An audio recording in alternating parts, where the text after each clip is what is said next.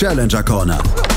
Der Tennis-Podcast in Zusammenarbeit mit tennistourtalk.com auf meinsportpodcast.de. In der letzten Woche hat Luis Wessels in Marburg ein 25.000er Turnier der ITF World Tennis Tour Serie gewonnen in Marburg.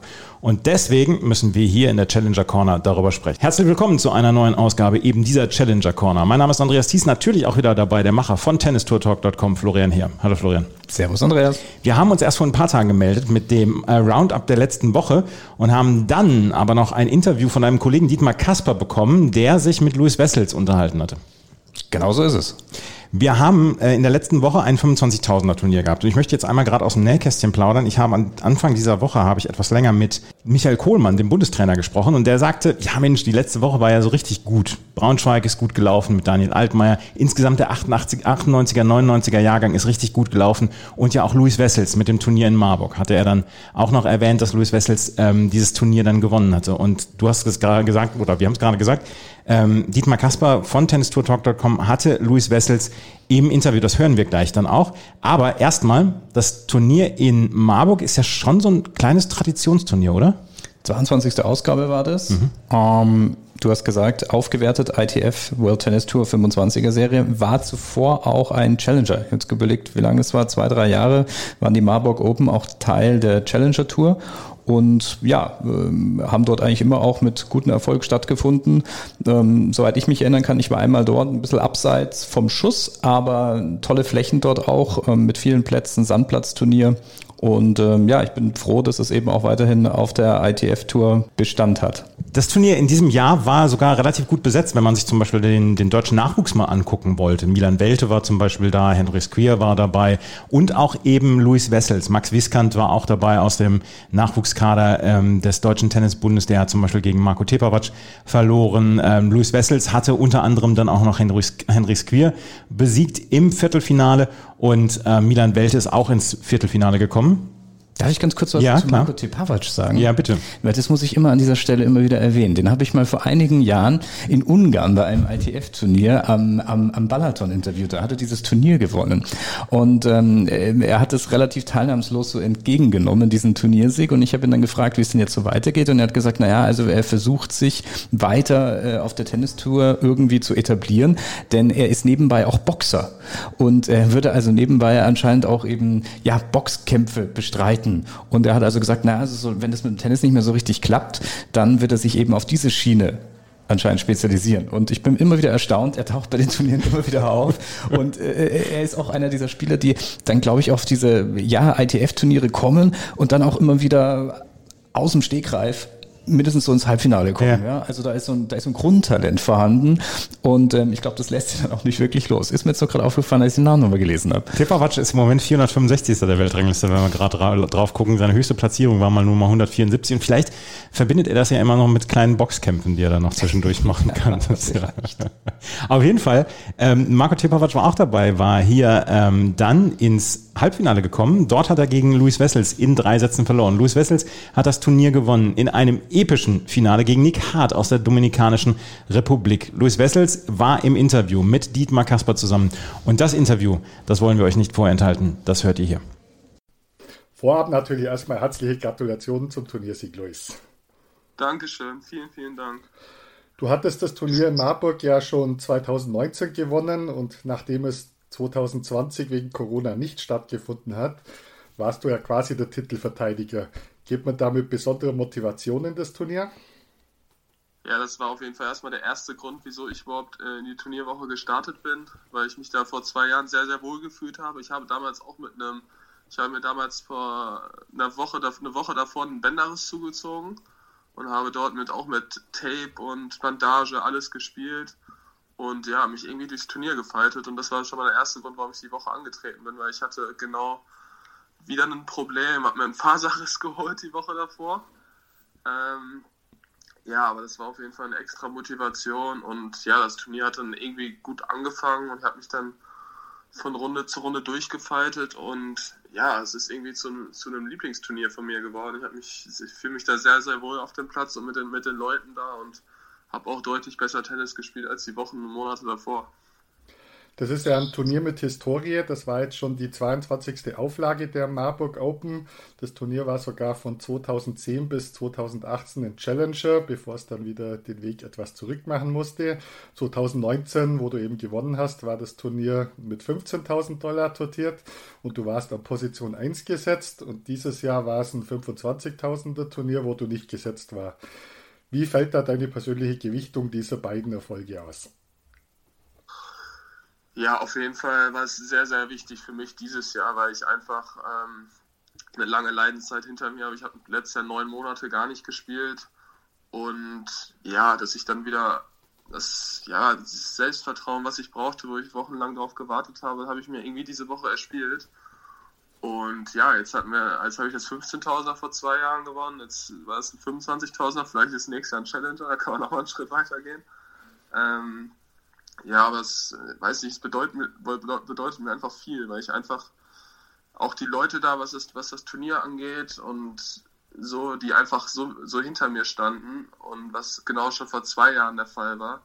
Deswegen, ja, es war ein unglaubliches Finale, was ich auch, wo ich auch einen riesen Comeback gemacht habe. Ja, das ist auf jeden Fall ein, ein riesen Win für mich diese Woche. Das Finale hattest du ja gegen Nick Hart aus der Dominikanischen Republik zu bestreiten. Der hatte an diesem Jahr schon drei Titel auf der ITF-Tour gewonnen und davon alle drei Titel waren auch auf Sand. Und das Finale war dann ein Thriller in drei Sätzen bei über drei Stunden Spielzeit. Schildere doch mal das Finale aus deiner Sicht. Ja, ich im ersten Satz war ich sehr, sehr unterlegen, muss ich sagen, weil er einfach auch mit Selbstvertrauen, man hat auch schon gemerkt direkt von Anfang an, dass er mit ziemlich Selbstvertrauen auftritt. Er hatte davor die Woche auch einen 25.000er gewonnen und da war ich schon deutlich hinterlegen im ersten Satz. Dann hatten wir, dann ist habe ich 1-0 im zweiten gehabt, dann kam der Regen, was mir glaube ich ziemlich bisschen mehr in die Karten gespielt hat, weil ich glaube ich mal so ein bisschen seinen Run stoppen konnte, nicht aus meiner Sicht, aber ähm, einfach einfach so. Und danach war es ein, ein anderes Match. Ich habe sehr gut angefangen, bin trotzdem dann irgendwie 3-5 in Rückstand geraten. Und ja, danach war irgendwie bei 4-5 hat er, hat er ausserviert, macht auf einmal zwei Doppelfehler, ist nervöser geworden und das habe ich dann das habe ich dann irgendwie genutzt, habe den Satz 7-5 gewonnen, habe den dritten 4-1 gehabt, wo, wo ich schon dachte, oh, oh, das ist schon das ist eine gefährlich, gefährliche Führung jetzt. Und ja, dann war es auf jeden Fall ab 4-4, das war ein Thriller, war echt, war echt auch einfach ein Krimi, auch mit den Zuschauern da. Sowieso in Deutschland jetzt das erste Mal wieder so richtig, dass Zuschauer erlaubt waren und so. Und dann der Tiebreak im dritten, das war ein Hin und Her, Hilfe Maria. Also es war, es war, es hat endlich wieder, es hat richtig Spaß gemacht, Tennis zu spielen, auch wenn ich es verloren hätte. Aber das, dass ich das dann irgendwie 7-5 im Tiebreak im dritten gewinnen konnte, war, ja, das ist mir auf jeden Fall ein Stein vom Herzen gefallen. Äh, beim Blick auf deine bisher sechs Titel auf der ITF-Tour fällt auf, dass du drei Titel davon in Deutschland, also die angesprochenen zweimal in Marburg, einmal hast du in Essen gewonnen und zwei in der Schweiz gewonnen hast. Fühlst du dich bei Turnieren im deutschsprachigen Raum besser als im fernen Ausland? Äh, ja, da habe ich auch schon drüber nachgedacht, hatten wir auch viel drüber gesprochen. Auch, ähm, ja, laut den Ergebnissen kann man das auf jeden Fall so sagen. Und ich glaube, dass ich auch ein paar Finals auch in Deutschland gespielt habe. Deswegen liegt mir, glaube ich, die deutsche Asche, würde ich sagen, am meisten. Nein, ich fühle mich allgemein wohl in Deutschland, auch auf den Plätzen und so. Und auch ich fühle mich auch wohl, wenn am ganzen Turnier Deutsch gesprochen wird, man sich mit den Leuten unterhalten kann. Klar, ist das, hat das jetzt nichts mit dem Sport zu tun, aber es hat einfach was, weiß ich nicht, mit dem ganzen Auftreten zu tun, was vielleicht unbewusst ist, aber einen irgendwie mehr in die Karten spielt. Und ja, laut der, laut der Statistik kann man das auf jeden Fall so sagen, ja. Du hast ja in deiner Karriere jetzt schon viele Future-Turniere in Deutschland und auch schon international wie Tunesien oder Ägypten gespielt. Wie ist das Turnier in Marburg jetzt im Vergleich zu anderen Turnieren in Deutschland und im Vergleich zu internationalen Turnieren organisiert? Auf der Future Tour, rein auf der Future Tour? Ja. Oder? Ähm, also mit Kairo und Tunesien gar nicht vergleichbar. Das sind so Orte, die ich für mich jetzt auch schon aussortiert habe. Ich einfach, also allgemein, ich habe nie, nie richtig gut Tennis gespielt, da auch ergebnistechnisch nie gut gespielt. Und was Deutschland angeht im Vergleich zu den anderen Turnieren, ja, es ist einfach alles besser organisiert, finde ich. Deutlich besser organisiert. Man allein was Physio und was das ganze Orga-Team angeht und so, das, das gibt es einfach auf den Futures-Turnieren da in Afrika oder allgemein auch in vielen anderen Ländern nicht. Und deswegen im Vergleich zu Deutschland ist es schon ein sehr, sehr gut organisiertes Turnier, aber es gibt natürlich auch andere Turniere, die sehr gut organisiert sind. Aber Marburg ist schon, weil es auch schon Challenger war, wissen die schon, was sie, was sie da machen. Und ja, so ist das ungefähr. Ja. Äh, beim weiteren Betrachten deiner Titel fällt einem auch noch auf, dass alle deine Siege bisher auf Sandbelag erzielt wurden. Wenn man dich jetzt beim Spiel so beobachtet, dann sieht man ja, dass du aufgrund deiner groß gewachsenen Statur äh, über einen starken Aufschlag deine Punkte aufbauen möchtest und man würde dich jetzt nicht gerade als reinen Sandblattspezialisten einstufen. Ist Sand trotzdem dein Lieblingsbelag? Ja, Sand ist auf jeden Fall mein Lieblingsbelag. Ich weiß auch nicht, also ich, es war auch schon in der Juniorzeit so, habe ich auch keinen kein Titel auf, auf einem anderen Belag gewonnen, außer auf Sand. Und ich weiß nicht, in Deutschland wächst man halt auf der, auf, auf der Asche auf. Ich fühle mich persönlich auch wohler, wohler auf Asche, weil einfach weiß es, man kann sagen, dass es meinem Spiel vielleicht nicht entgegenkommt, aber irgendwie habe ich so das Gefühl, dass ich mehr Zeit habe für die Schläge, was auf anderen Belegen halt ähm, anders ist. Und ja, dadurch, dass man auf der Asche aufgewachsen ist, so, so, so fällt mir das auf, ja, hat man das einfach mehr gelernt. Und dadurch, dass ich jetzt auch in den letzten zwei, drei Jahren nicht viel auf Hartplatz trainiert habe und so, ich, ich wähle auch eher meine Turniere auf Sand, auch was Richtung, Richtung Ende des Jahres geht, versuche ich auch nochmal auf Sand zu gehen und vermeide eigentlich viel sogar, sogar auf anderen Belegen zu spielen. Du warst als starker Juniorenspieler unter den besten 20 in der Junioren-Weltrangliste und bist als heute 22-Jähriger ja jetzt schon gut, sag ich mal, vier Jahre richtig auf dem Pro-Circuit unterwegs. Als Career High hattest du bei den Herren 2018 schon mal Platz 320. Aktuell bist du jetzt mit deinem Turniersieg in Marburg wieder so um die Position 420. Wie schwer war für dich der Übergang vom Juniorenbereich auf die Herrentour? Ja, das ist auf jeden Fall, denke ich, so die komplizierteste Sache, die man als äh, Profi-Tennisspieler durchmacht. Ich habe damals, ich meine, der Sieg in Hamburg damals hat mich auf jeden Fall schon mal ins Ranking, sehr, sehr hoch ins Ranking gespielt, weil ich einfach mit einem Ranking von 0 wäre es wahrscheinlich alles schwieriger geworden. Damals bin ich dann direkt auf 600 gekommen was mich dann fast schon in die Setzung damals, was durch Corona momentan nicht möglich ist, aber damals war man mit 600 schon noch fast gesetzt bei 15.000ern. Aber es war schon, ja, es ist bis heute ein sehr, sehr, sehr, sehr schwieriger Schritt. Man merkt ja auch, dass das Durchschnittsalter in Top 100 teilweise echt, echt auch höher geht, weil die Leute einfach Erfahrungen mitbringen und ja, ich hatte damals schon 2018 einen riesen, riesen Schritt gemacht, hatte da glaube ich 325er hintereinander gewonnen, stand 320, aber da haben sie damals das System geändert, hatten dann zwei Ranglisten auf einmal, bin dann am 1. Januar auf, auf 600 gefallen und quasi haben sich die Turniere dann anders genannt. Man musste ITF-Punkte sammeln, ist nur in Challenger ganz, also kaum reingekommen und so. Und ja, man muss auch sagen, dass mein Jahr komplett, komplett gefehlt hat, beziehungsweise anderthalb Jahre von den, von den vier Jahren, weil ich mit neun Monaten Handgelenkverletzung echt äh, ziemlich, äh, ziemlich zurückgeschlagen wurde und auch die letzten Monate nie richtig fit gewesen bin. Deswegen seit Februar letztes Jahr war so, war so ein bisschen der Wurm drin. Deswegen mich umso früher ist jetzt einfach wieder so ein Schritt für mich gekommen ist, dass ich so ein, so ein Turnier gewinnen konnte, auch umgesetzt einfach und auch gute Leute geschlagen habe und auch Leute, die, die letzten Wochen ziemlich gut gespielt haben. Aber allgemein ist der Schritt schon äh, es gibt Ausnahmen wie, wie Tsitsipas und, und Zverev und so, die das alles sehr gut gemeistert haben.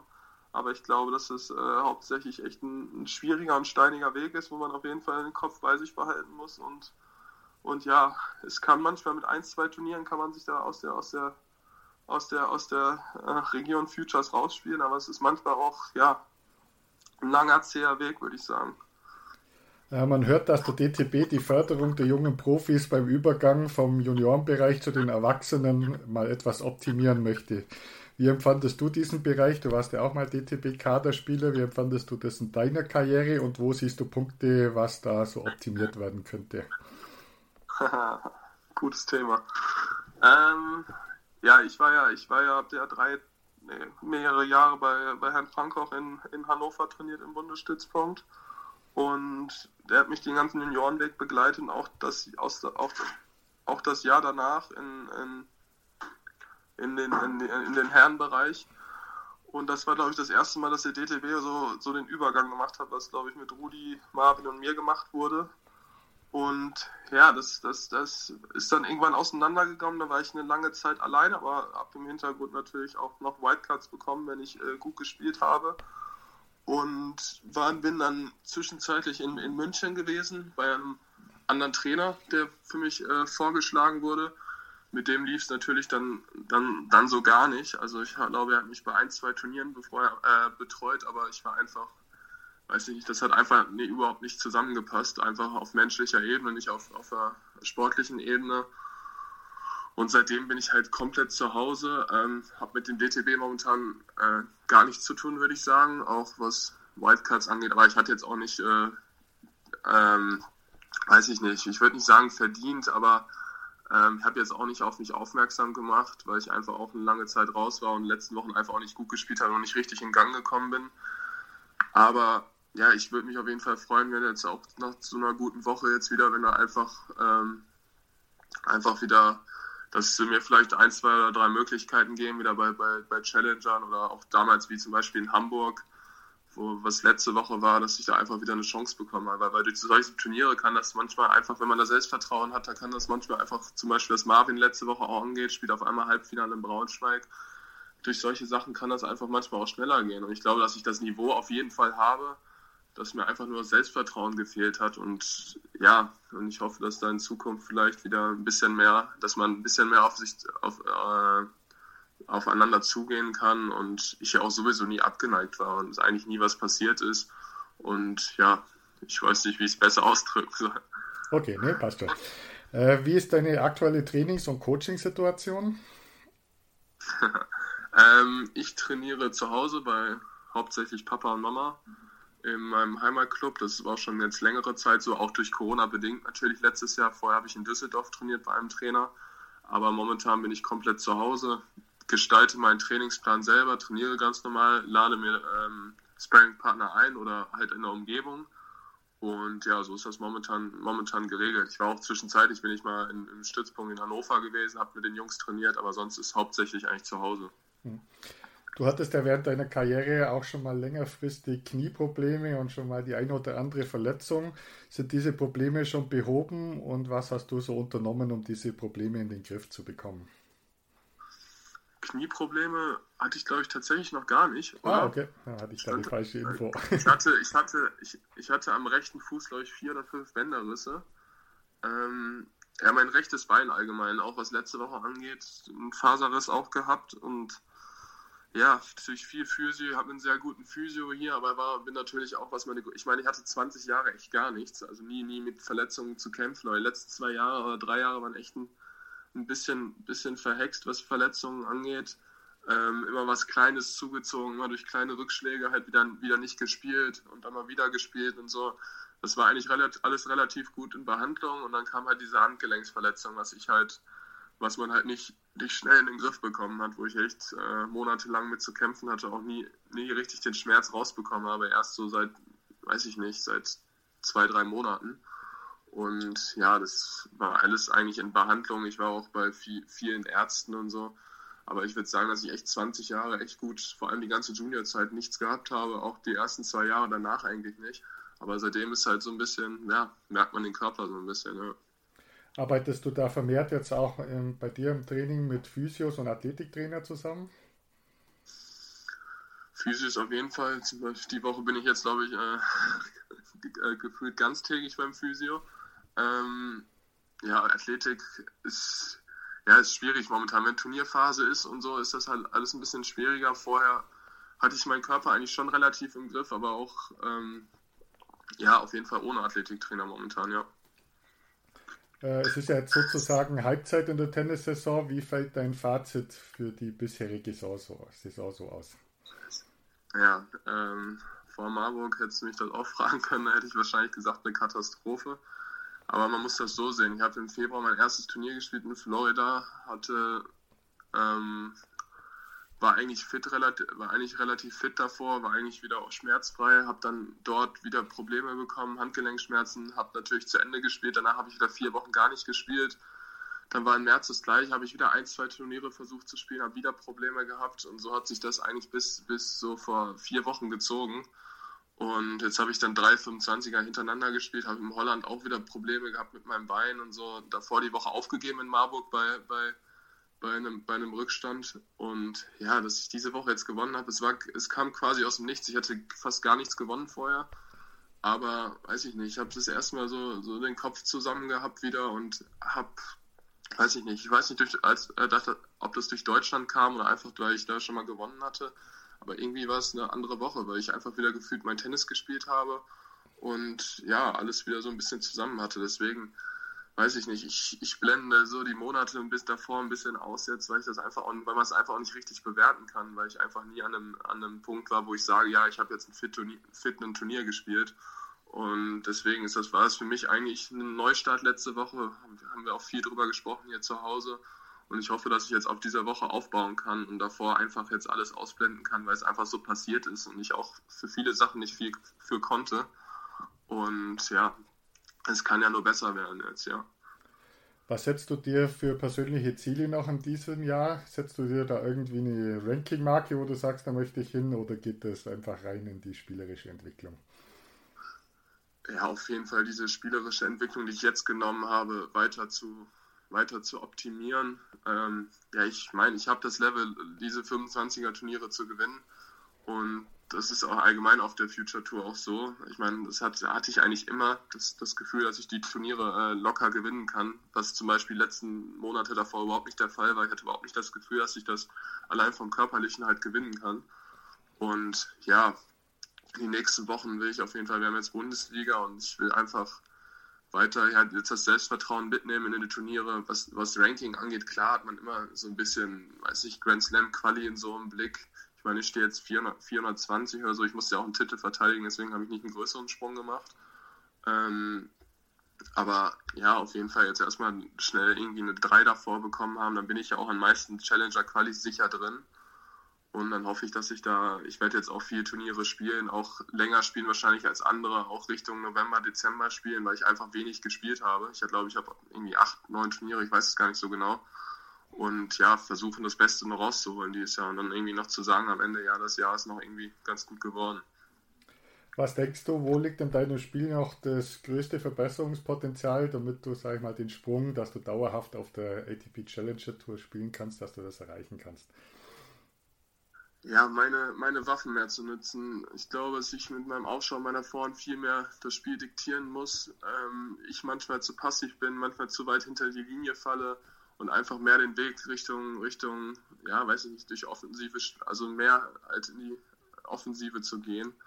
Weil ich mit meinen zwei Metern eigentlich nicht dieses, dieses rechts-links laufen und sowas ist einfach, wo mein Körper auch nicht für gemacht ist und wo eigentlich auch nicht für gemacht sein sollte. Und einfach, ja, das offensive Spiel zu finden, mehr den Weg Richtung Netz zu suchen und meinen Aufschlag zu stabilisieren und einfach meine Vorhand mehr zu nutzen. Das sollte eigentlich mein, mein Hauptthema sein und das ist schon lange mein Hauptthema, aber ich muss so langsam, muss ich halt so mein Spiel halt dahin bekommen, dass ich halt äh, selber das Spiel diktiere und mich nicht ähm, das ganze Match rechts-links schicken lasse. Ja. Äh, wie sieht deine Turnierplanung in den nächsten Wochen aus? Also wer dich persönlich kennt, der ahnt natürlich, dass da ein Turnier am Bodensee bestimmt auch eine große Rolle spielen wird. Ja, das spielt auf jeden Fall eine große Rolle. Da habe ich vor einem Monat, glaube ich, schon zugesagt. Ähm, jetzt habe ich erfahren, dass da in der Woche auch ein Challenger ist in, in, in Lüdenscheid, was auch nicht so weit ist von mir. Mhm. Ähm, aber ich denke, dass ich jetzt im August hauptsächlich in Deutschland spielen werde. Ich glaube, es ist Wetzlar jetzt ein 25.000er geworden. Danach müsste Meerbusch sein und dann Überlingen. So sieht, glaube ich, ungefähr der August aus. Und die nächsten ein, zwei Wochen sind noch ein bisschen unsicher. Hängt auch von der Bundesliga ab entweder Luxemburg nächste Woche ein kleineres Turnier oder halt ein Challenger, wo ich noch Sonntag reinrutsche. Aber danach wird, glaube ich, hauptsächlich, weil die Turniere auch sowieso in Deutschland anfangen und wie man sieht, nach, laut meinen Ergebnissen fühle ich mich sowieso am wohlsten auf der, auf der äh, deutschen Asche. Deswegen ähm, wird viel in Deutschland stattfinden die nächsten Wochen und ja, auch danach, denke ich. Wo bist du in der Bundesliga gemeldet? In Bredeney. Ach, du gehörst zum Projekt Aufstieg erste Bundesliga sozusagen. Genau, ja zum Aufstieg hinten spiele ich dann, ja. ja, zum Abschluss noch ein Thema ein bisschen weg vom Tennis. Äh, wer dich auf deinen Social Medias verfolgt, der weiß, dass du ein ganz großer Fan des FC Bayern München bist. Hast du früher selber Fußball gespielt oder wie kamst du der Vorliebe für den deutschen Rekordmeister aus München?